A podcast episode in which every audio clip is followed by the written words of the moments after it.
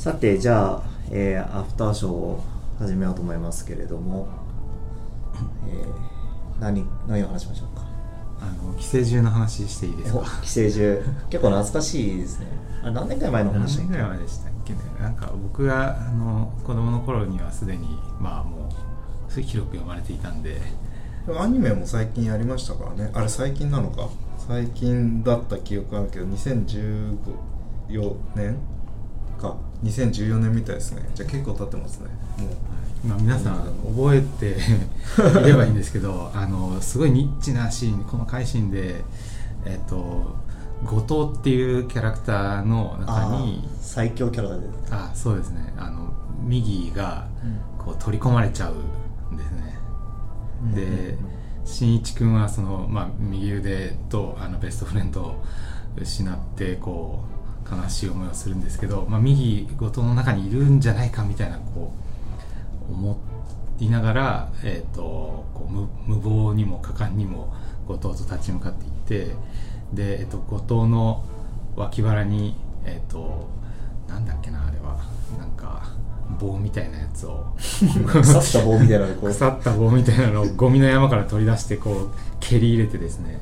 なんかそしたら参拝みたいなのじゃなかったでしたっけ？そうそうそう。そうですねえっとそれでですねあの後藤の中にこう体内に毒を踏み込まれたあの最強生物後藤はですね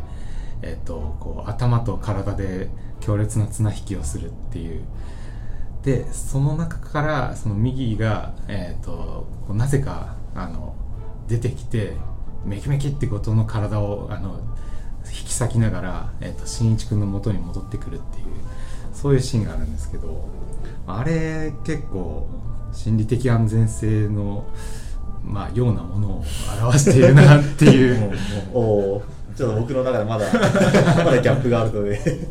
あの後に右はこう言うんですね。えっ、とあちょっとあのどう言ったかをちょっと正確に出しますね。はい。えっ、とえっと体内深くに毒物を埋め込まれるまで奴は完全な一匹の生命体だった実際頭の統制力が凄まじく他の寄生細胞を瞬時にして完全に眠らせ自在に操ることができたっていう、でうんと新一君はでもまるで奴の奴隷だったんだろうと。で右は、えーそれがね意外なことにとても心地よかったんだよ。眠っていながらも常にいろんな情報が心の中を駆け抜けていく感じだそれが何とも気分良くてこのまま無敵生物後藤の一部として生きるのも悪くない気がしていたっていうそういうシーンがあるんですけど。あった気がする。あった。うん。なんか心理的安全性のいようなものと思わなくもなくないですか？ほう。もう少し知りたい。えっとなんか心理的安全性が高い状態って、あのえっとまあ、コンフォートゾーンとかラーニングゾーンとかこうあると思うんですけど、うん。えっとまあ、その中にいるのが心地よいと。自分は自我を持っているんだけれども、うん。えっと、そこの場所にいるのが心地よくてでそのそれがその、えっと、悪い方に行ってしまうと、まあ、 comfort zone に入ってしまって、えっとうん。まあ、負のサイクルというかになっていく、えー unlearn することができない。でも良いサイクルの方に入って learning zone の方に入っていくとえっとえっとまあ情報がどんどん入ってきてそれに対して adapt していってその、えっとチーム全体組織全体としてえっとまあ新しいことをやっていけるとか、うん。その統制取れた、うん、統制取れたって言ったらいいのかな。あの一つの生命体のように、えっと物事に向かっていくことができる。それがえっ、とそれがなんか心理的安全性の まああのえっ、と Google さんが出している心理的、あのえっ、と何でしたっけ？リリワークの中で、うん。心理的安全性ってあのまず最もベーシックなところにあるんですよね、うん。でその後に実はこう相互信頼、えーうん。構造と明確さ、仕事の意味インパクトってこうあるんですけどえっ、とその、えー、と心理的安全性が引かれてちゃんとその、えー、とラーニングゾーンに入ってその、えー、と周りと、えーその自分がやってることがそのあたかも、えー自分が一人でやってるかのようなぐらいの心地よさを持ってやれてでえっ、と、えーインパクトを出せるみたいなそういうあの状態だったのかな右はと思ったりしました。なるほど。まあ確かにね。その複数の自我を持ちながら一つの目的に対してその一個の生命体であるように振る舞ってる。でそれを心地よいと感じている状態。みたいなことですよね、そうですね。これ逆にそのここでいうその毒が注入されたことっていうか毒が入ったことっていうのをどんなメタファーに捉えてたんですか？ああなるほど。あの、うん、と頭と体の、まあ、統制が取れないっていう、うん。えーその綱引きが起こるみたいなのって、えーとまあ、結構あると思っててその体の方がつまり、えー、と会社で言ったら、うん。えー、と誰かがまあそのえーえーと心地よく思ってないとか、うん。そのまあそれから会社の中全体がその心地よいと思っていない。ただそれを、まあ、必死でつなげ止めようとする、この話ちょっと怖いですね。いやなんかでもあれらしいですね。そのなんかで、えー聞いた話でそのチームの中にちゃんと回ってるようなチームの中にすんごく嫌なやつを嘘で実験として言えてその後にどんな風にチームが生産性変わっていくかっていうのを、えっとウォッチするっていう地獄みたいな実験をあのしたらしいんですよでその多くの場合すごく生産的に回ってるチームであってもそこにその、えっと、例えば下を向いてあのなんだろう、えっと、ボソボソ喋ったりなんか批判的なことを言うみたいなあーことを繰り返すメンバーっていうのを1人入れたら、えー10人いたらそのうち3人があの同じように変わってしまったりあのするして、まあ、あのとかあのえー全体的な生産性がすごく悪くなってったりっていう現象があったそうなんですね。であの結構その、えーそういうそのチームワークのできないとかチームの中での仕事のできない結構その異分子的な嫌なやつっていうのがポンと生えてきてそれでチーム全体を解体して壊してしまうみたいなことっていうのはまあまあまああるなと思っていてでこれは、えっとまあ、上司であれ上司でない人であれ簡単に職場の心理的安全性やその、うん気持ちよく仕事できてる状態っていうのを壊せてであの結構壊してやろうと思ってるぐらい、えっと居場所のない人っていうのは生まれた時点でもう簡単に壊れてしまう。ことで、えーそれがあの全然その評価もそうかもしれないし外的な理由、えー、と自分の恋愛関係がうまくいってないとか家族関係がうまくいってないとかそのぐらいのことでできてしまってでそういう実験をしてる時に唯一生産性落ちずに何とかキープし直せたチームっていうのは1個だけあったらしいんですね。でそこはマネージャーがそのファシリテーションを高度にしていてそのネガティブなことを言うためにそれをポジティブに言い換えたりとか即応して、えー話を続けるっていうのをやってたら実験にその参加していたそのえーそのまあ仕掛け人が一緒に働きたいと思うようになってしまってポジティブにこう作用し動くようになってしまったついにはみたいな話があったらしくてこれ結構面白い話だな。なるほど。でこの毒っていうのはあのそう本当に簡単にチームの中にはちその毒をを入れられてこの毒っていうのはそのチームを分断するには非常分断することは非常に簡単で、えー例えばあの悪意を持って誰々さんがあのなんか何々のこと悪く言ってましたよ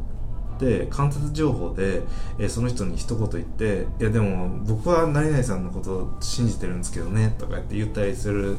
う一言だけでまあ本当にチーム壊せますよね。うん。でモンスターっていう漫画のあわかります？わかります。モンスターっていう漫画の最後の方のお話で確かえっと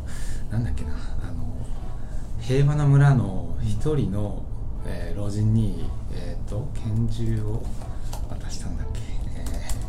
ーなんだっけな。なんかそれでえっとその村全体をこう疑心暗鬼にさせて、うんうんあそうだ。なんか宝くじかなんか当たったのかな、うんで、うん。その人が、えー、とすごくその当たったっていう状況を、まあ、隠そうとしてるんですけど、うんうん。えっ、となんか、えー他の人たちに、えーとえー、お疑心暗鬼にさせるようなことをさせて、うんうんうん。で最終的になんかその宝くじ当たった人だったかなんかにこう村全体をあの壊すようなうんうん。ことをさせるみたいな、そういう多分何かの実験が元になってるのかなと思うんですけど、うんそういうシーンありましたね。そうですね。あった気もします。あった気もしますけどなかなかパッと思い出せない。ああいうそうですよね。ちょっとしたことでうん。こう、えー なんだろう人間社会のシステム自体全体をこうハックできてしまうっていうのは怖いですよね。そうですね。なんかそういう集団心理の怖さとか、うん。あの噂を流してとかあのもうこういうそのなんだろううーんで言うとえーっとあれだなあのえー最近だと FGO のイベントになったあのえー魔女裁メイレブの魔女裁判っていう事件があって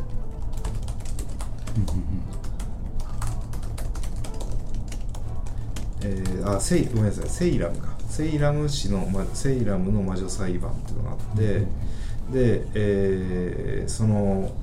えーこれはあのもう本とした少女のあのちょっとしたいたずら心みたいなところだろうと思われる何かあるいは集団パニックと集団心理ある集団パニックみたいなものと思われるあその悪意の連鎖がえーっと近世になってこれアメリカが発見されて合衆国ができる前ぐらいかなできた後かなぐらいの話なんですけど、えっと、そこなんで、えーいわゆる中世の魔女狩りとは全然200年ぐらい時間時代がずれてるんだけど、えー魔女裁判事魔女狩り魔女裁判事件が連発して数十人がその、えー殺されてしまった。というような、えー事件があったんですよ。でこれがなぜかその、えー結構こうなんだろう、えー FGO で最近結構有名になっちゃったんですけどあのーなんだろう。結構ニッチなというかあのーなんだろうな。相当ピーキーな人じゃないと知らなかったような事件だったんですけどあのそういうのがあってこれもあのなんかそこの話をたどったっていうか分析した本とか見るとそういうちょっとした悪意が順番にこう連鎖してあのうんではないかと思われるようなこと。なるほど。いやなんか心理的安全性とか新しい言葉のようにこう言われていますけどあのなんというか、まあ、人間って変わらないんだなっていうのがあってあの、えーいろんなこう手を変え品を変え研究されてきた対象なんだなというのはあのいろんな本を読んでてあこれも心理的安全性のメタファーじゃんとかって思ったりしますね。そうですね。でちょっとしたことでその自分たちが一体感を持てなくなっちゃう。で逆にも持てるっていうこと自体が結構稀有な状況なんだと思うんですね、でで一体感を持ってるからって言ってそのその一体感を持ってるからこそそのアラートを隠してしまう状態っていうのがきっとあってそのそこは結構その心理的安全性の中でもそのなんだろうえー仮にその頭的なものがあるにしてもその要はあの体との脳とその手手足ってその、えー高度な連携をしてるわけじゃないですか普段は。で高度な連携をして、えーでも例えば手で察知したなんか危険みたいなものに対してパッとこう反応できるっていう状態があるわけです。でそれは脳とあの手足っていうのの神経細胞っていうのはちゃんと密にコミュニケーションされていて、えーそれのアラートをちゃんと察知できそれに対して体全体が反応できるようになっているっていうことがあると思うんですね。で危機を察知し、えーそれに対してってことはセンサーの役割を持っている各パーツとその全体を動かすっていうことが一体化している状態っていうのがおそらく心理的安全性が高い状態なんでそこが分断されてしまうっていうのはその自分からその人に対してそのアラートそのものを隠蔽してしまおうとか隠してしまおうみたいな話なのかなっていうのがあってそのよく大体の漫画でどの漫画か全く分かんないけど大体の漫画でこう痛みに対しての感性が悪いあの大音とか、はいあのロボットとかが出てきたその痛みというものを知らないからこそ倒されるみたいな パターンのストーリーあるじゃないですか。なんかあんな感じのことなのかなみたいな。なるほど。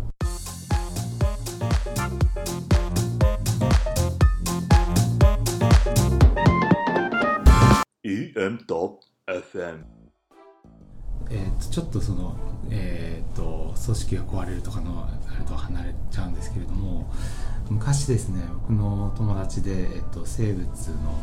まあ、勉強してた人がいて、えーとまあ、ペトリ皿にこう、えー単細胞生物バクテリアかなんかわかんないですけどこうビビッとこう落としてで、えーとまあ、餌を置いてみたらこう餌の方向にこう単細胞生物の集団が動いていくと。で一つ一つは、えー単細胞生物なんですけどあたかもその一つの生命体かのように振る舞うっていうのがあってでまああの多細胞生物だって最初はそうだったはずで、えー、と共生関係の中から、まあ、一つの生命体として、うん。えーえーとえーその連動するようになったっていうのがあるんですけど、まああれってやっぱり会社も一緒だなと思っていてで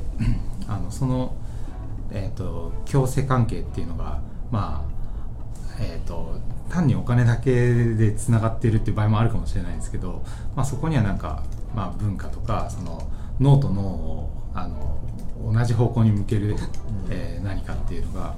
えーとえー重要なのかなっていうそこら辺が、あの人間社会においては一つ一つの人間の個体が、えーとえー、と一緒の方向に向かって動いていくにはあのそのた単細胞生物が多細胞生物になるかのような何かこう、えー仕掛けをしてあげないといけないのかなっていうふうに思ってますね。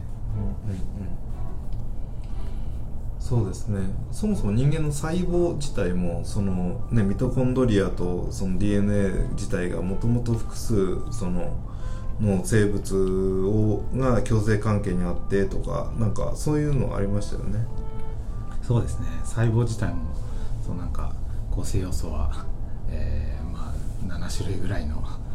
なんか小さなあれは生物というのかどうかわかんないですけどうん、なんか元はなんかね、うんそれぞれ孤立した生物だったのかもしれないけどそれが融合してって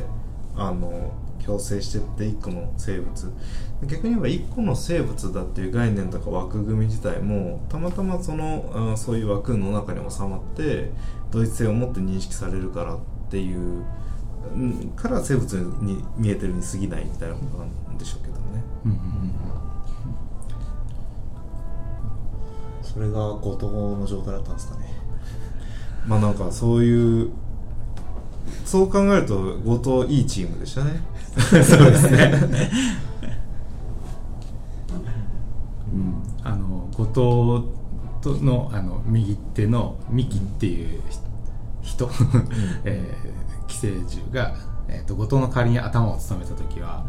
あのあの体は、えー、とうまくコントロールされずに、うん。まあ、インパクトを残せなかったわけですよね。うん。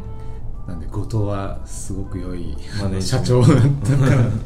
マネージャーだったのかなと。確かに。ね。そうなのかもしれない。それで最近あのところてんさんっていう方があの、うん。暗黙知シェアサービスウェインっていうのをあの作られてると思うんですけど、うんそのウェインっていうのも、えー、と動脈でしたっけ？静脈でしたっけ、うん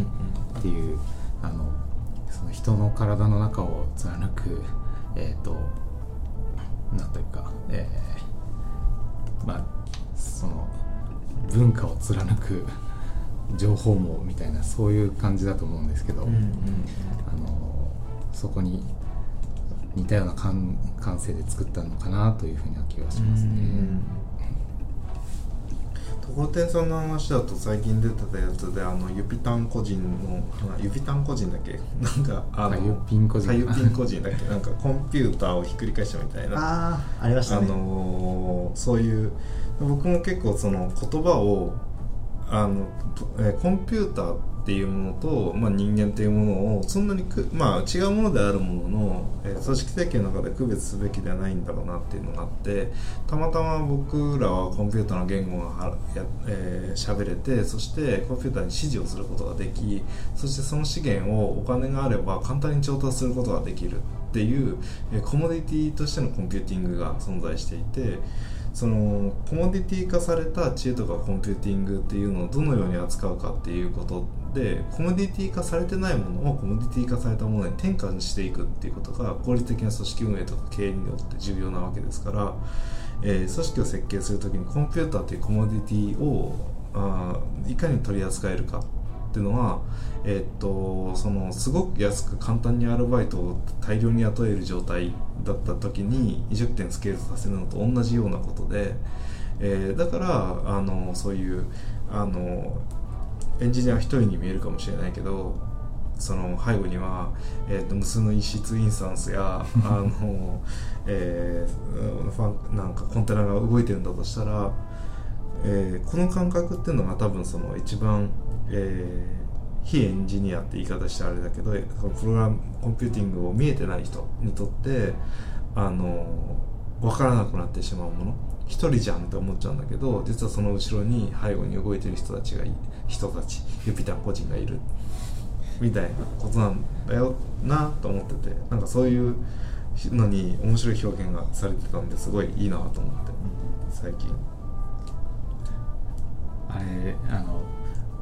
最初の1ツイートを見た時から分かりました？あこれコンピューターのことだなってもう分かんなかったです。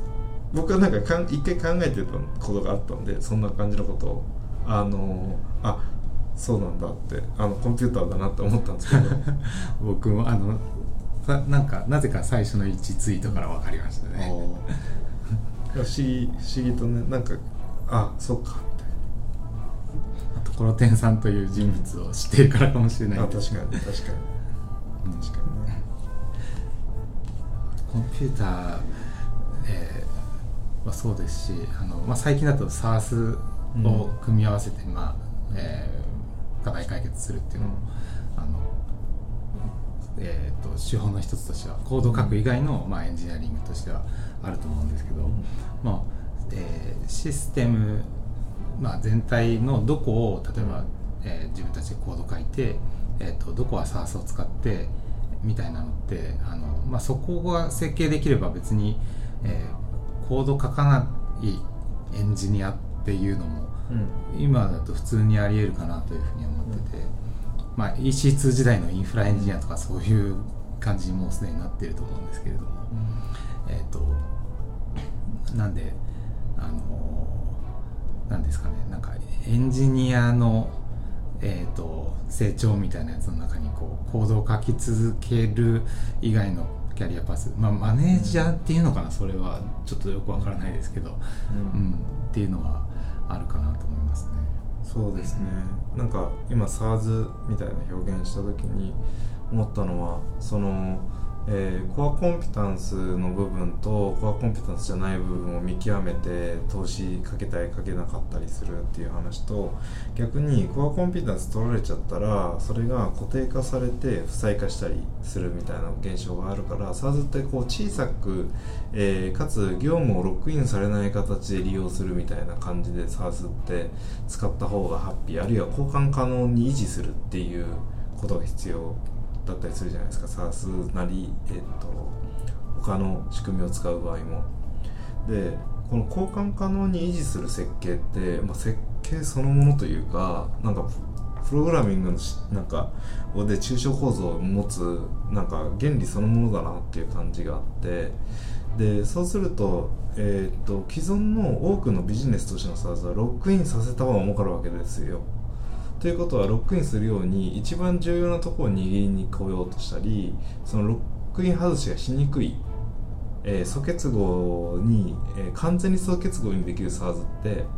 あのーそれはそれであの交換されやすいからビジネスとして成立しにくいかもしれないってなったらアップセルしようと思ったら結構素結合に見せかけて多分どんどんこう業務を交換不能にしていくようなものの方が強かったりするじゃないですか。きっと伸びやすいんですよね。アップセルしやすいし。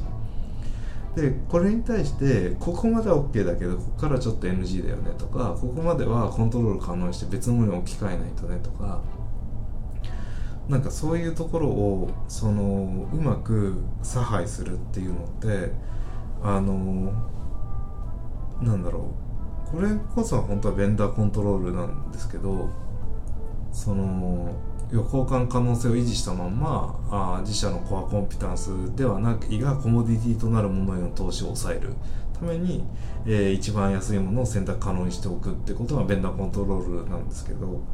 えっ、となんかそうではないことをしている人をベンダーコントロールしているって言ってしまっている気がしていてちょっとなんか不思議な感じはするんですよね。なるほど。 Slackは、えー、まああのえっ、ー、とコミュニケーションのツールですけどそのえっ、ー、とあ何でしたっけ Slackのインテグレーションか、うん、インテグレーションこそがまあ Slackから離れられない原因だったみたいな、うんうん、ありますよね。Google、Gmail も Gmail だけ導入したけどその背後にある今日なんかいろんなものにロックインされてしまったみたいなのありますよね、うん。うん、そうですね。で逆にそういうふうにアップセルしていった時にじゃあそのえー、っと、うん、一強にならないようにするとかあ結構そのグローバルスタンダードに近いところに行くっていうのは結構重要なんですよね、うん、これがそのロックインされていつの間にかなくなってしまったりそのここから逃れない状況で、えーと、その会社そのものが喪失してしまったり、えー、引き継ぎの会社のエンジニアリングリソースが当て当て込まれ続けるという前提が離れてしまうものっていうのは、えー、多分に存在していてそれがもう最悪でコントロール権を失った挙句えー、かつその改善されることも見込めないから自前で全部外していかなきゃいけない。みたいな状況っていうのはえっ、ー、とこれからバンバン起きてくるわけで、えー、そういうのを見越した選定をしなきゃいけないっていうのはいけないはずなんですけど社内ツールとかの選択権をなぜかその技術わからない人が持ってるとかそういうことをわからない人が持ってるって状態で導入してきちゃうみたいなことはいろんな会社さんであるなと思って見てていやそうすると同じ目に遭うよっていうなんかところはちゃんと伝えていかなきゃいけないんだろうなって気がしますね。なるほどそうですね今 Slackは例えば後発のアプリが出てきて、うん、まあ、今もちょこちょこと出てきてますけど、うん、なんか置き換えできないのかなと思ったら僕結構容易にできるんじゃないかなと思ってて結局必要なのってあのまあその Slackのインテグレーションツールとかはもちろんあるんですけど、まあ、そういうのってもはやあの標準搭載していないと乗り換えはありえないっていうぐらいレベルになってますしあとはそうですね。なんか必要なのって多分そのログぐらいなのかなってって思った時にまあなんか置き換えようと思えば別にできるなっていうのがあってでもなんか自分たちでそういうふうに使い続けるみたいなのが大事なのかなって思いましたね。うん、なんかその変になんかその業務アプリとなんか連携しすぎないというかしたとしても何かその自分たちでそのひろきさんもおっしゃってましたけどもある程度自分たちでその、なんだろうこうメンテできるぐらいのところにしておくとか、うん。そうですね。だからさそこの、まあ、メンテナンスできる仕組みとかっていうのはきっとあってじゃあ今チャットボットって全部そのコード管理されてんだっけとか、えー、っとそのチャンネルの設計ってとかっていったところの機能っていうのは維持するための機能っていうのは、まあ、若干弱いっちゃ弱いわけですよね。あなただ実装する意味もないやって思われたらそうでそうするとそのうまく回ってる業務を止めてまで移行する必要ってあるんだっけっていうところがやっぱりそのコストになってきてで最悪まあなくなっちゃう時に取り立てられるっていうのは困るよね。じゃあこれってでも内製するんだけど言ったらしませんってなった場合に一番いいのって負けなさそうなところなんですよ。あの負けなさそうで、えー、要はそのグローバルに資源投下され続けるだろうっていう確信が持てるところっていうのは強いわけですよと。で、えー、そうなった時にじゃあ Google が持ってるから強いのかみたいな Facebook が持ってるから強いのかってこともないわけじゃないですか。結構ものによっては。例えばパースみたいなものが、えっと、Facebook 買収して結局使わなくなってじゃあ今 Firebase ってどっちっていうところで、まあ、結構力入れてるよなとかこの結構力入れてるけど Parse みたいになんないんだっけとかなんかこの辺りって結構絶妙な見極めどころだしその、えー、 Slackなのかじゃあマイクロソフトの、まあえーと、チームコミュニケーションツールがめちゃくちゃ本気で資源投下してきたらどうなるんだっけでも MS こういうのでコミュニケーションツールで勝ち切ったことないよなとかなんかいろいろなことを考えながらあの今資源投下されてるコミュニティに寄っていけば、えー、ってなりますと。じゃあこのカスなんだろう。今の業務の都合でそういう負けそうかもしれないものとか今こういうことちょっとやりたいからっていう理由であの別の選択肢を選ぶ理由があるかっていうとそれって結構手前のかなり小さいコストの話を課題に評価しちゃってるところがあると思うんですね。実はこんな機能があるんでだからこの機能の分だけ入れたいんです。この機能が今の業務とちょっとマッチしてるんでこれ入れますとかあるじゃないですか。なんかちょっと危険な匂いを感じるなとか。でもこの感性って結構何度かひどい目に遭ってないとなんかそのたどり着けないんじゃないかなってのがあってまあそういうひどい目に遭った人がそういう選定する人になったりここまででも新しいものを追ってないと逆にそのロックインされた後も新しいものを入れるっていう感性がつかないから新しいものは一定試しましょうねとかなんかこういうところのバランスっていうのを養った人っていうのはね結構増えるといいんでしょうけどね。いやそれ難しいですね。なんかあのいざその時使っ選定したツールがいやこんなところにつくまで使われると思ってなかったみたいなのがあるなと思ってて、うん、ありますね。うん。だからそのユニックス哲学みたいなのありますよね。そのシンプルにそのソフトウェア単独にそれだけをやるべきだっていう。でそれは結構重要でえっとそのなんだろう、うんまあ、チャットするツールとかがチャットをすることに対して特化するべきでこれでタスク管理をし始めたりしたりすると何か問題なんじゃないかっていうのは言ってあるかもしれないですよね。うん、うん、変に肥大化しようとしているツールを避けるっていうところですね。そうですね、うん、変に肥大化しようとしてるツールってでもすでに多くのお客さんがいてあのそのお客さんたちをロックインすることにインセンティブがあるそうなんです会社だったりするんでそこに抗うのは結構難しいですよね。そうなんですよね。なんでそのその時にじゃあそういう、えー、仕組みがあのオープンなマーケットとして提供しているところとえっと、クローズに機能提供してるところだったらオープンなところの方が生き残る確率高かったよねとかでその後オープンになったらなったで多分その仕様が公開されているとその仕様をあのベースに別の、えー、チャットならチャットのツールが、えー、そのチャットボットとかチャットワークスをしようとする系のツールとの連動に連動の仕方としてインターフェースで依存するようになるじゃないですかと。でインターフェースに依存するようになるとインターフェースっていうのはプログラミング言語的な意味でのインターフェースですね。プロトコルと言い換えてもに依存するようになると中小に依存するようになるからそうするとその依存性が断ち切られる可能性があってじゃあ依存性を断ち切ろうというアクションを取ってるかどうかっていうのは見れば分かるわけですと。オープンにするしてその仕様が明らかになってるっていうのは依存性を断ち切れるかもしれない依存,、え依存性を逆転させられるかもしれないことに対して投資をする気のある会社なのでそこっていうのはあのなんだろうそういう仕掛けをしてをトッププレイヤーがしてる限り、えっと、それはあの強いじゃないですか。選び続ける価値がある。みたいなことなのかなと。あの Kubernetes が、えーと、CNCF に移管されたのと近い感じですね、うんうん、そうですね。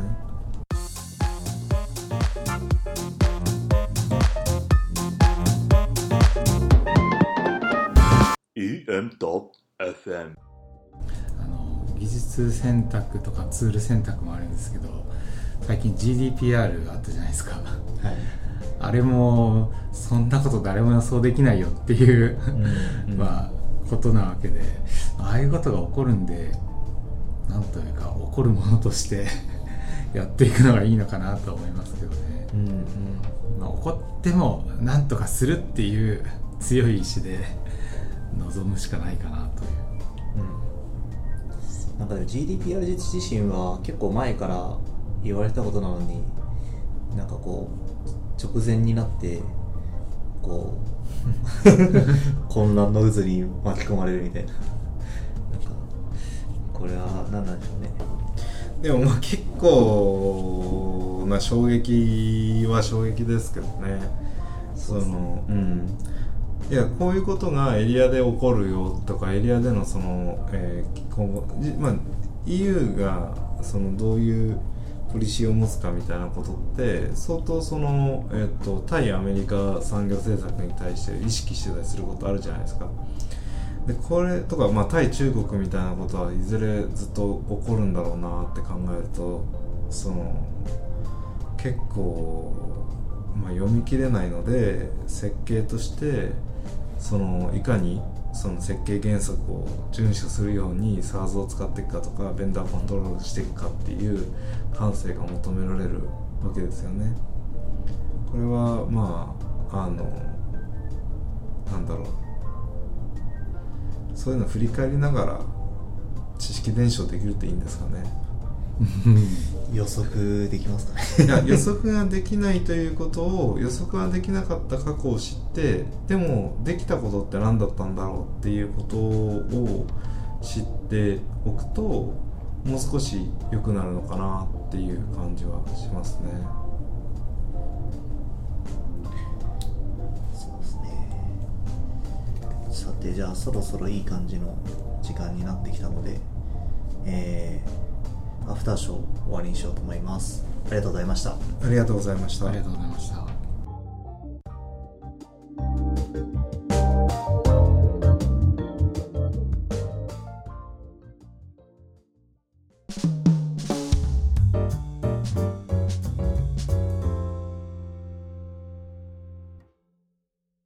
EM.FM」はパーソナルスポンサーとして公式応援団を募集しています団員の方には全文書き起こし限定トークをはじめさまざまな特典を提供してまいります。エンジニアリングマネージャーの面白さをもっと伝える。こんな私たちのビジョンに共感してくださる団員を求めています。